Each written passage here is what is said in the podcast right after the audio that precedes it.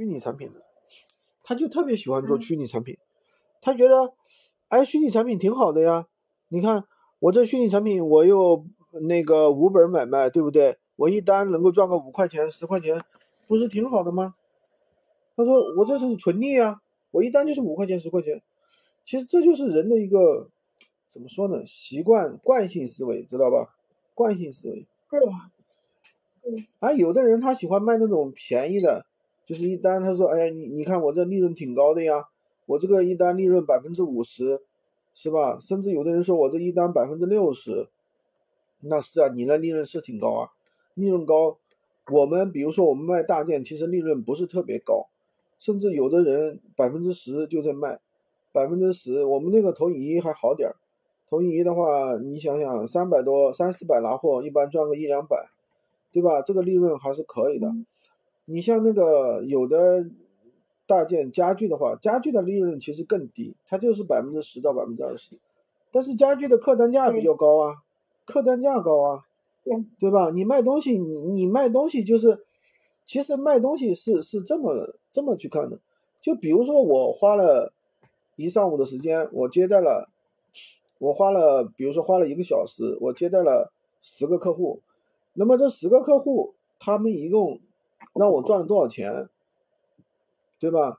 其实就这么简单个事儿嘛，而不是说我每天哦，我每天那个什么，我今天我这个利润又挺高的，我又赚了百分之百，又又赚了百分之两百，百分之百分之三百。那你赚个十块五块的，说实话，你你现在你你你随便去做个钟点工，一个小时也得几十块钱啊，是不是？是做这个客单价太低的话，你回头一看，你就是你生活上生活那些开销都都出不来，你说何苦的呢？赚的太少了，完每天累的像像那个什么陀螺一样，然后来回就我这退货都给我退迷迷糊了都。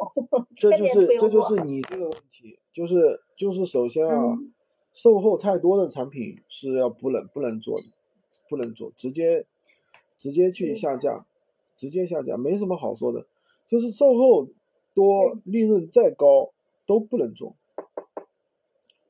是我之前因为没有其他资源，因为我就是一个非常就是没什么资源的一个一个人，我家也条件挺挺差的，也没有什么会员，就是我因为我挺喜欢美的，我就直接做的服装。然后但是现在我一看，就是积累一定经验之后，还是要做客单价高的东西，要不然真的是一天的时间。对，时间都浪费了，然后也没赚着钱，还累够呛。然后人家也没没有人领你领你情啊。那你客户不管你的，客户管你那么多，是不是？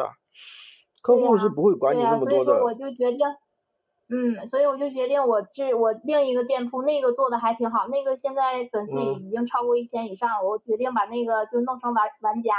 然后这个店铺只有二百多粉丝，对，二百多粉丝，我觉得这个可以改变，嗯，对，改变之后呢，就做咱们那个爆款那些产品。我不想做电脑和手机，因为那两个我确实一点都不懂，而且不是不是，你听我讲，电脑是不需要懂的，知道吧？电脑是不需要懂的，就是你按照他们给的东西去上，上了之后呢，有什么问题，就是来问。电脑这个东西确实复杂，复杂。